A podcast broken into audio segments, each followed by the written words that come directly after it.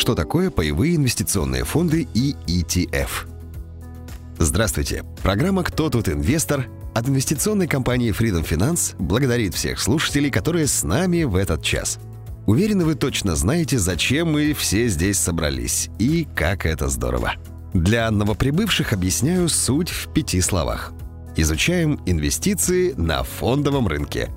Меня по-прежнему зовут Сакен и помогает мне кудесница виртуальных поисковых систем Жанна. Жанна, привет! Ты сегодня прекрасно выглядишь. Привет, Сакен. Спасибо. Вчера обновила прошивку. Чувствую себя как Жанна 2.0. Отличные новости, так держать. В конце прошлого выпуска мы затронули интересный инвестиционный инструмент – фонд первичных размещений, который позволяет эффективно зарабатывать на IPO американских компаний.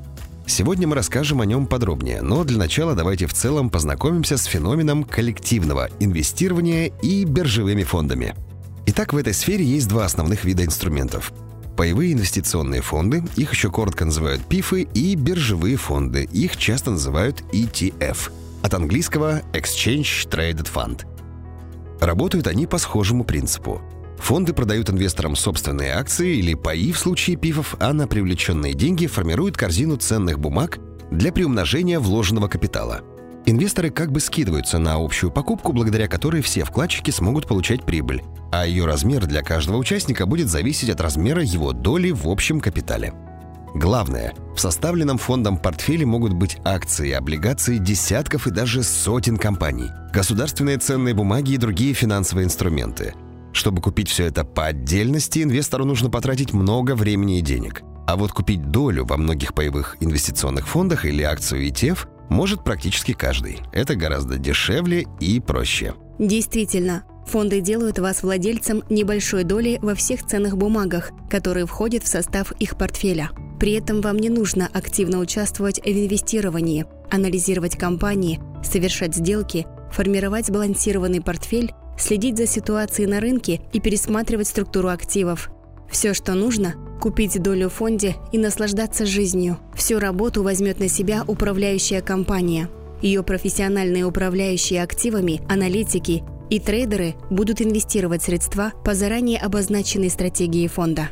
Спасибо большое, Жанна, очень детально и доходчиво объяснила. А можешь еще показать в цифрах, насколько дешевле инвестировать в фонды? Допустим, в ETF.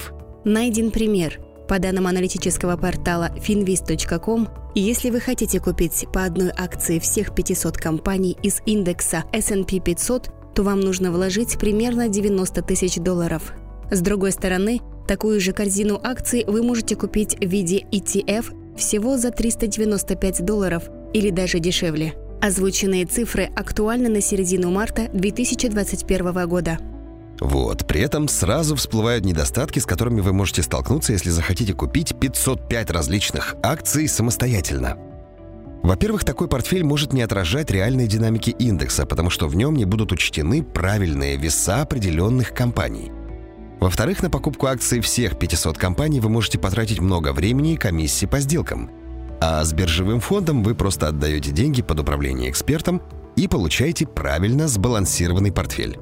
Также, если вернуться к сумме 90 тысяч долларов, то нужно понимать, речь в этом случае шла об акциях. Если вы захотите инвестировать, например, в надежные государственные облигации, то минимальная сумма для таких вложений может стартовать с 200 тысяч долларов. Важный момент. Компании, которые заведуют фондами, отчитываются перед финансовыми регуляторами и следуют закону. Поэтому средства инвесторов при таких совместных вложениях надежно защищены. Вкладчики фондов становятся полноправными владельцами купленных активов. Вы спросите, а зачем вообще инвестиционным компаниям создавать фонды? В чем их интересы и как они зарабатывают? Все просто. За свои услуги по ведению фонда управляющая компания взимает комиссионное вознаграждение. Обычно оно делится на два вида – во-первых, инвестор платит за саму работу управляющих. Ведь компания должна поддерживать свою инфраструктуру и выплачивать зарплату сотрудникам. Поэтому эта часть вознаграждения обязательная и оплачивается ежегодно. Причем инвестору не нужно платить ее отдельно. Комиссия за управление просто вшита в стоимость пая или акции ETF, и инвестор даже не замечает, как с него взимается небольшой процент. При этом вы не оплачиваете комиссию за каждую сделку покупки или продажи ценных бумаг, которую совершает фонд – эти расходы тоже учтены в вознаграждении за управление фондом.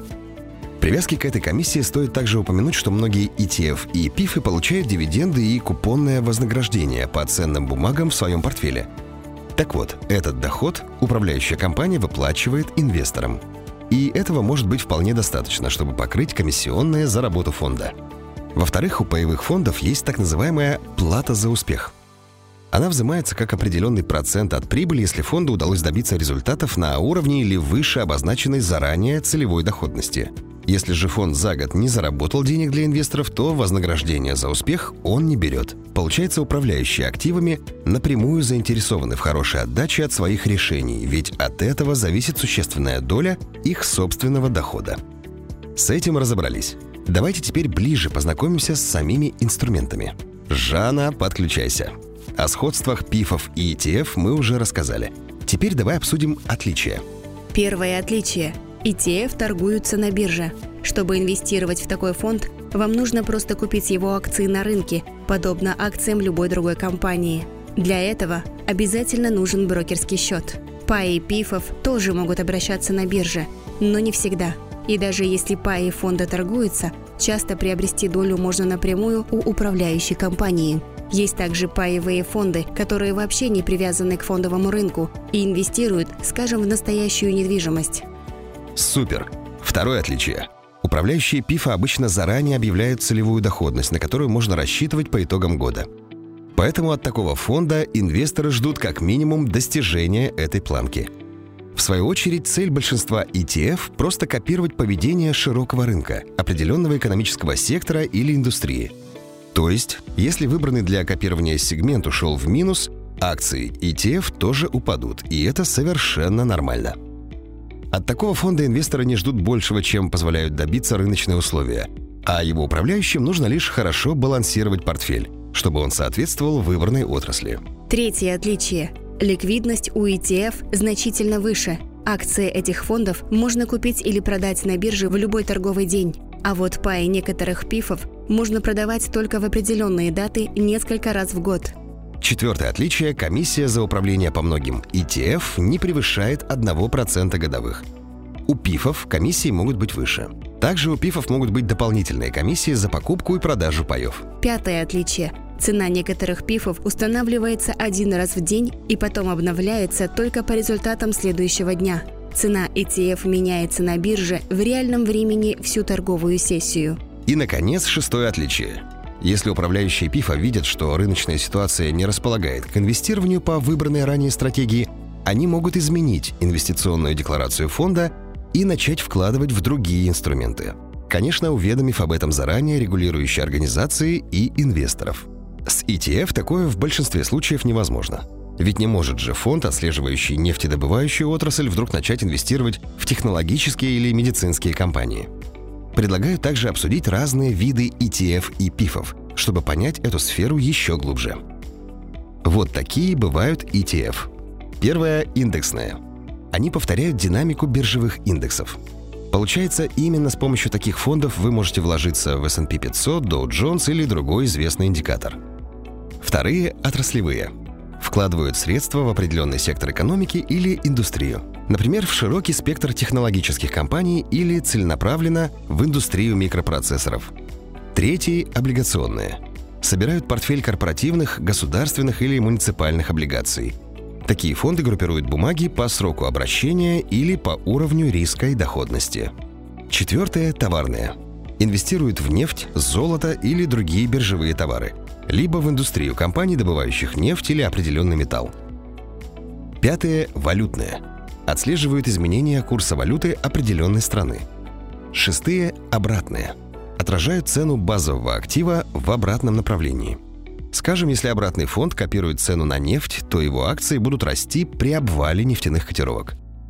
Седьмые – ETF с кредитным плечом. Позволяют увеличить доходность в несколько раз. Допустим, тройной фонд отслеживает цену золота – если желтый металл подорожал за день на 1,5%, то акции фонда вырастут примерно на 4,5%. Тут важно помнить, что с ростом потенциальной доходности также растет риск. И, наконец, восьмые – глобальные ETF. Например, фонды на экономику развивающихся стран или на экономику стран Тихоокеанского региона. Если вы сейчас что-то не уловили, ничего страшного. Забегая вперед, скажу, некоторые из этих фондов мы еще обсудим в следующем подкасте. Отмечу также количество и цены ETF на американском фондовом рынке, чтобы слушатели понимали число доступных возможностей. По данным портала finvest.com, в середине марта 2021 года на биржах США торгуется 1996 фондов ETF. При этом цена акций самого дорогого из них – 559 долларов. Дороже 100 долларов стоят бумаги лишь 229 фондов. Получается, инвестировать в 1767 остальных фондов можно с минимальной суммой ниже 100 долларов. Отличные факты, Жанна. Получается, ETF действительно дешевый способ получить большую и сбалансированную корзину акций даже для начинающих инвесторов. Из нескольких таких фондов вполне реально составить качественный инвестиционный портфель. Вложения в некоторые пифы могут требовать больших сумм, но все равно они гораздо скромнее, чем при покупке отдельных ценных бумаг. Теперь давайте разберемся с пифами. Паевые фонды обычно классифицируют по типу и по объектам инвестирования. Основных типов выделяют три. Первый – открытые фонды или ОПИФ. Паи таких фондов можно купить и продать в любой рабочий день. Со временем открытый фонд может увеличивать или сокращать число паев в обращении – для этого ему не нужно организовывать серию собраний пайщиков и получать их разрешение на увеличение или уменьшение капитала. Средства пайщиков открытого фонда инвестируются в высоколиквидные активы. Второй тип – интервальные фонды или ИПИФ. Основное отличие от предыдущего типа в том, что паи таких фондов можно купить или продать не в любой рабочий день, а только в течение определенных периодов, которые называются интервалами – Сами интервалы могут назначаться раз в полгода или, например, каждый квартал. В этом случае речь идет о заключении сделок по приобретению или продаже паев с самой управляющей компанией. Если же паи интервального фонда торгуются на открытом рынке, сделки с ними возможны в течение каждого торгового дня. Третий – закрытые фонды или ЗПИФ. Характерная особенность таких пифов в том, что инвесторы могут войти в капитал только при формировании фонда или при дополнительном выпуске паев – а предъявить паи к погашению управляющей компании только с окончанием договора доверительного управления. Часто такие фонды фиксируют определенное количество паев и точный срок своей будущей работы. Создание дополнительных паев или выкуп существующих обычно требуют согласия действующих вкладчиков. Интересно, что некоторые управляющие компании могут со временем изменять тип ПИФа – Допустим, превращать открытый фонд в интервальный или интервальный фонд в закрытый. Жанна, назови, пожалуйста, вкратце виды пифов по объекту инвестирования. Вот что мне удалось найти. По данным энциклопедии investrating.ru, паевые инвестиционные фонды делятся по объектам инвестирования на фонды акций, фонды облигаций, смешанные фонды, индексные фонды, пифы денежного рынка, пифы товарного рынка – фонды недвижимости, рентные и ипотечные фонды, кредитные пифы, фонды художественных ценностей, фонды прямых инвестиций, венчурные фонды. Спасибо, Жанна, ты сегодня многословна. Видимо, это заслуга новой прошивки. Некоторые также причисляют к пифам хедж-фонды, хотя мы бы сказали, что это отдельная категория. Ведь сами хедж-фонды иногда могут инвестировать в пифы. При изучении этой темы вы можете также столкнуться с понятием «взаимный фонд» от английского mutual fund. Скажем вкратце, в странах СНГ роль взаимных фондов играют именно пифы. А взаимные фонды в чистом виде широко представлены в западных странах. По сути, эти фонды можно считать аналогичными. Оба рассмотренных инструмента очень интересные. На вопрос, что же выбрать, PIF или ETF, сложно сразу найти однозначный ответ. Многое зависит от самого инвестора, от ваших целей, суммы свободных денег, пожеланий по доходности и способности принимать риск. Одно можно сказать точно. ETF – более универсальный инструмент. С такими фондами можно вкладывать деньги на годы или активно торговать на временных промежутках от одного дня до нескольких недель. А PIF все же инструмент для долгосрочных инвестиций. Спекулировать мы никого не призываем, а вот на фронте долгосрочных вложений у инвестиционной компании Freedom Finance есть интересные решения – Например, для тех, кто хочет получать стабильную, умеренную доходность, Департамент казначейства АО Freedom Finance управляет интервальным паевым фондом Fixed Income. Это консервативный инструмент с фиксированной доходностью. Инвесторы фонда получают дивиденды 3% годовых в долларах, независимо от рыночных условий и результатов управления фондом. Хотя стоит отметить, что результаты фонд показывает впечатляющие. Жанна, озвучь нам, пожалуйста, цифры. Целевая доходность и PIF Fixed Income установлена на уровне от 5 до 6% годовых в долларах. При этом по итогам 2020 года фонду удалось превысить ее. Инвесторы получили дополнительные дивиденды в размере 8% годовых. Общая доходность за год составила 11% в долларах. Верно. И это при том, что портфель фонда на 94% состоит из надежных государственных и корпоративных облигаций с достаточно высоким кредитным рейтингом. Также фонд вкладывает часть средств в хорошо диверсифицированные ETF. Все это позволяет добиться оптимального соотношения риска и доходности. Фонд весьма универсален. Он может отлично подойти начинающим инвесторам или людям с большим капиталом, которые хотят разумно приумножать его без лишних рисков. Минимальная начальная инвестиция при покупке паев через управляющую компанию – 5000 долларов. Но фонд также торгуется на казахстанской фондовой бирже, где его можно купить на сумму примерно от 56 тысяч тенге. Приобрести фонд на открытом рынке проще всего через интернет-магазин акций freedom24.kz. Есть также инструмент с более высоким риском, но и с высоким потенциалом доходности – в 2020 году компания Freedom Finance запустила закрытый паевой инвестиционный фонд «Фонд первичных размещений». И слово «запустила» в этом случае подходит как нельзя лучше. Ведь этот запуск оказался подобен запуску настоящей ракеты.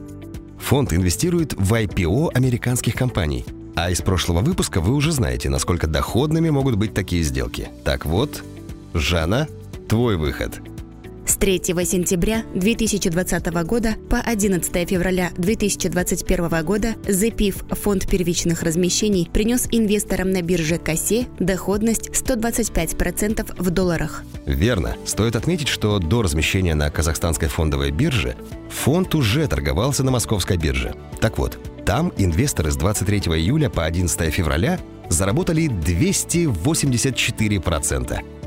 Сегодня паи фонда доступны также на Санкт-Петербургской бирже, а еще на АИКС, то есть на бирже Международного финансового центра Астана. Преимущества фонда не ограничиваются одной доходностью. Дело в том, что этот инструмент очень удобен сам по себе. Каждый год на американские биржевые площадки NICE и NASDAQ выходят сотни компаний. Чтобы самостоятельно проанализировать все эти сделки, нужно потратить очень много времени и сил, а для участия в них нужно много денег. Плюс не ко всем размещениям можно найти доступ. Тут на сцене и появляется ZPIF – фонд первичных размещений. Его профессиональные управляющие отбирают только самые перспективные IPO и составляют из них сбалансированный портфель, который постоянно обновляется. Плюс часть средств вкладывается в надежные инструменты с фиксированной доходностью – на наш взгляд, это идеальный способ почувствовать выгоды участия в IPO и при этом снизить риски, временные затраты и стартовую сумму. Ведь инвестировать в ZPIF можно с минимальным капиталом.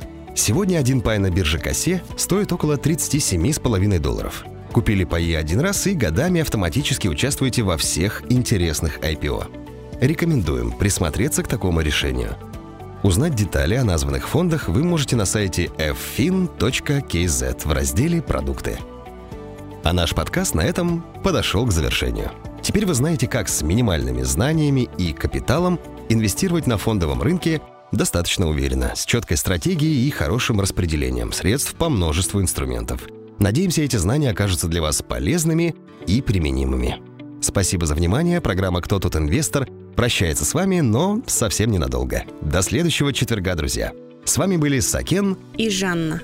Всем отличного настроения и эффективных инвестиций.